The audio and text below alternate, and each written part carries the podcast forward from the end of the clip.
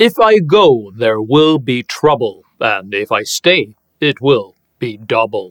Så sjöng Joe Strummer, sångare i det brittiska punkrockbandet The Clash i sin välkända låt “Should I stay or should I go” från 1982.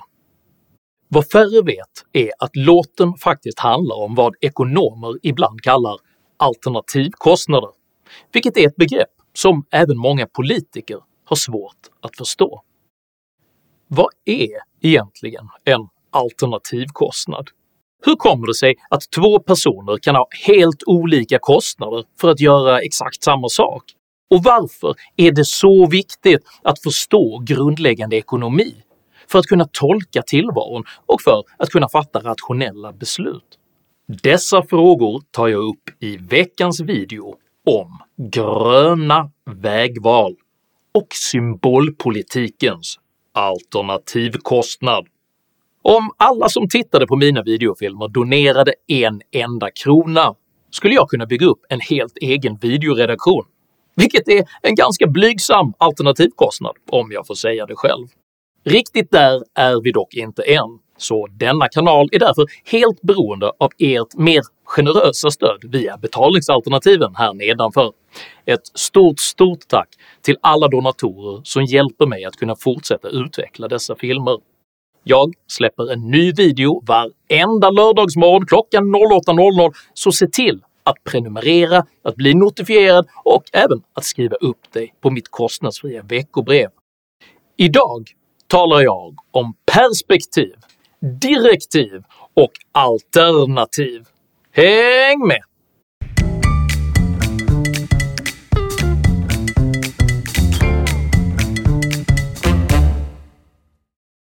Tannstaffel är en mycket kryptisk förkortning av det engelska uttrycket “there ain't no such thing as a free lunch” vilket populariserades 1966 av den amerikanske science fiction-författaren Robert Heinlein i hans epokgörande libertarianska roman “The Moon is a harsh mistress”.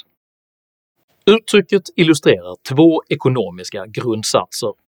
Först och främst alla varor och tjänster kostar någonting, och om du inte betalar själv så är det någon annan som gör. För det andra så påvisar det alternativkostnaden. Även om du bjuds på lunch hade du också kunnat välja att göra någonting annat, och därigenom hade du också kunnat få ett annat utfall. Det är ett lika vanligt som ohederligt grepp bland exempelvis politiker att påstå att man önskar tillhandahålla olika typer av saker gratis för medborgarna. Till varför skolan ska vara gratis. För kunskap ska vara gratis, tycker vi. Det kan förstås verka generöst och solidariskt, ja till och med osjälviskt och moraliskt högtstående, men det innebär i själva verket bara att man som politiker ämnar finansiera någonting med medborgarnas egna skattepengar. Föreställningen att politiker kan ge sina medborgare saker gratis är ingenting annat än en bedräglig villfarelse, där staten kan liknas vid en manipulativ ficktjuv som först stjäl medborgarnas pengar och sedan skenbart frikostigt bjuder dem på lunch för just de pengar man nyss själv bestulit dem på. Enligt en undersökning som Svenskt Näringsliv genomförde 2015 underskattar 94% av svenskarna gravt vad de betalar i skatt. En majoritet tror att den genomsnittliga svenska beskattningen ligger runt cirka 35%, när den genomsnittlige svensken i verkligheten betalar över 50% i skatt. Detta är det sammantagna resultatet av arbetsgivaravgifter, inkomstskatter och konsumtionsskatter. Först betalar arbetsgivaren in 31,42% skatt utöver den lön som arbetstagaren ser på lönebeskedet. Sedan betalar löntagaren själv ytterligare ungefär 31% i inkomstskatt på det kvarvarande beloppet. Slutligen betalar medborgaren även konsumtionsskatter och punktskatter varenda gång den redan dubbelt beskattade inkomsten spenderas, och dessa skatter varierar typiskt mellan 25% och 60% beroende på vilken typ av varor man köper. Frågan som varje skattebetalande medborgare måste ställa sig är “Du, hade kunnat ha dubbelt så mycket pengar som du nu har varenda månad? Är de förment gratis tjänster som staten tillhandahåller värda alla dessa pengar?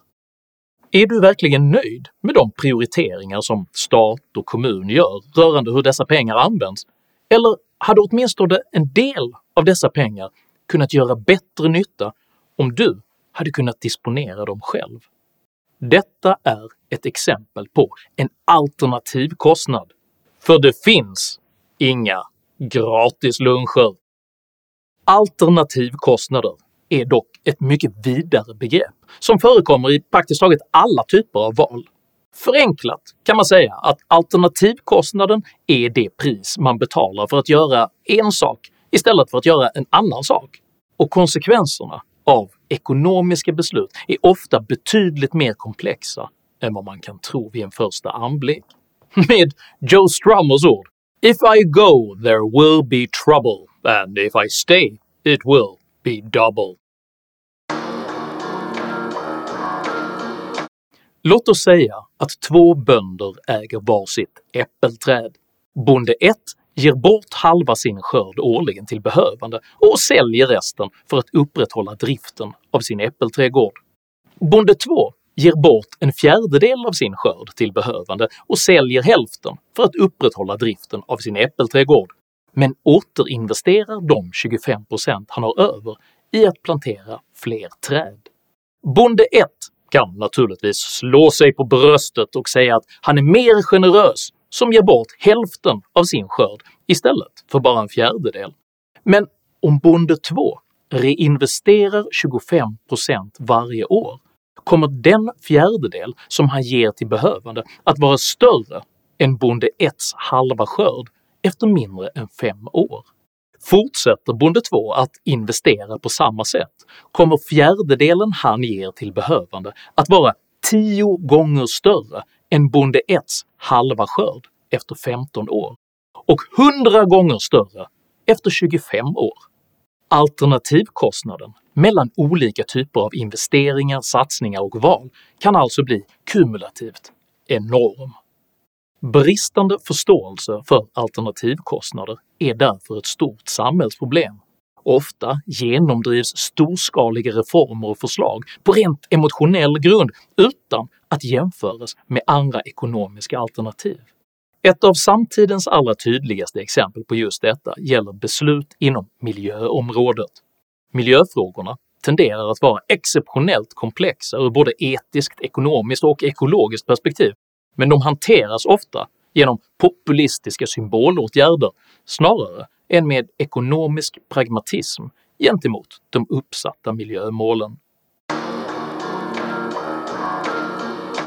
Ett högaktuellt exempel på alternativkostnader är Sveriges storskaliga satsning på vindkraft.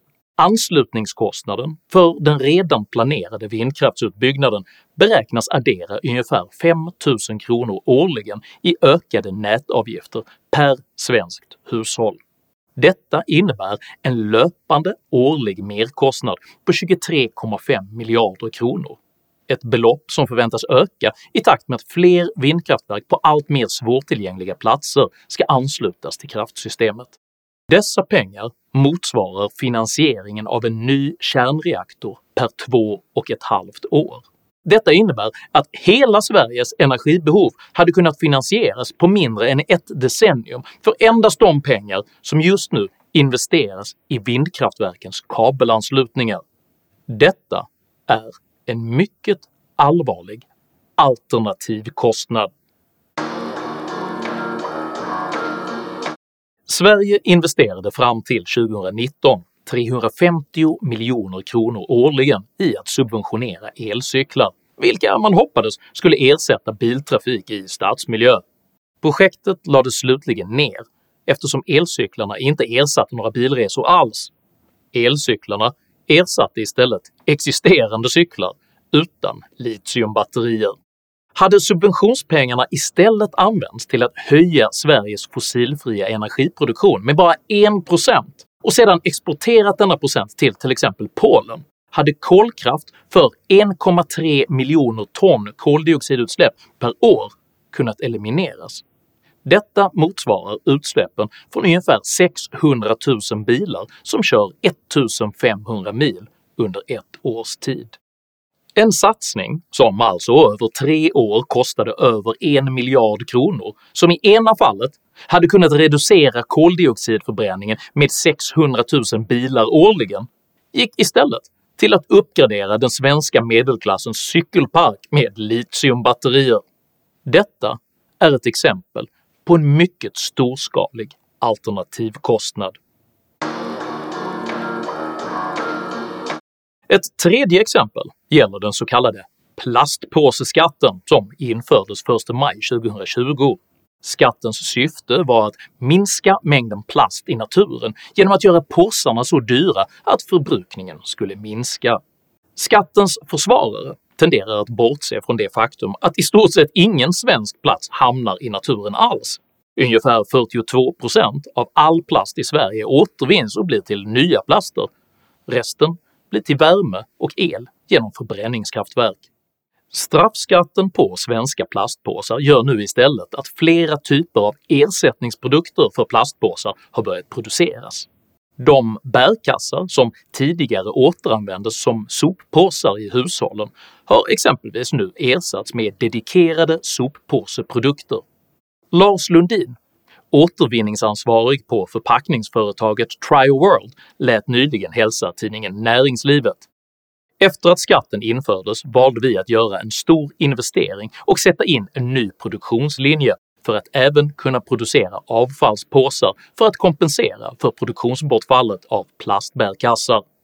Lena Lundberg, ansvarig för plastråvarufrågor på ICHEM, en bransch och arbetsgivarorganisation för de svenska innovations och kemiindustrierna, bekräftar denna beskrivning med orden om man lägger en hög skatt på plastbärkassarna är det naturligt att konsumenterna köper mer papperspåsar och avfallspåsar, då avfallspåsar i större utsträckning är tillverkade av fossila material och importerade från Asien har skatten inneburit ett hårt slag mot den svenska plaståtervinningen.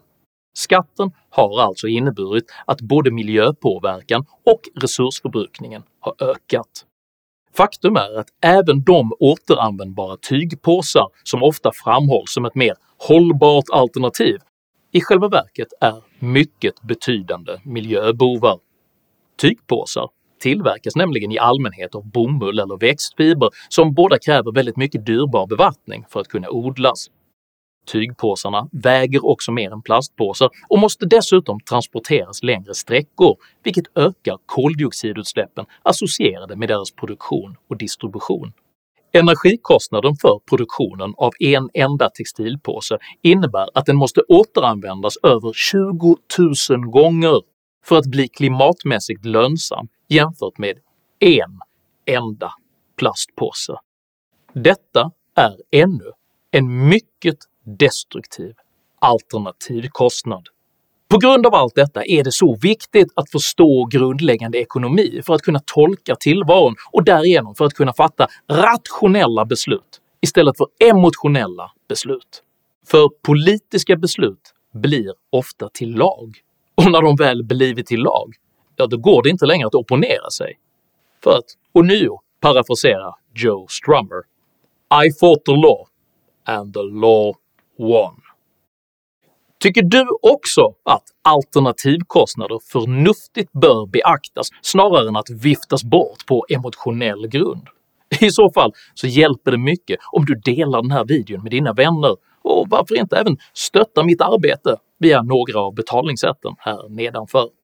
Dela gärna även med dig av dina egna åsikter och erfarenheter i kommentarsfältet här nedanför, men jag ber dig att alltid vara artig jag accepterar inte aggression, personpåhopp eller rasism i mina idédrivna kommentarsfält.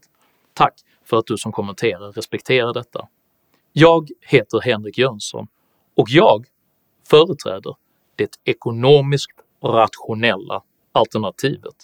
Tack för mig och tack för att du har lyssnat.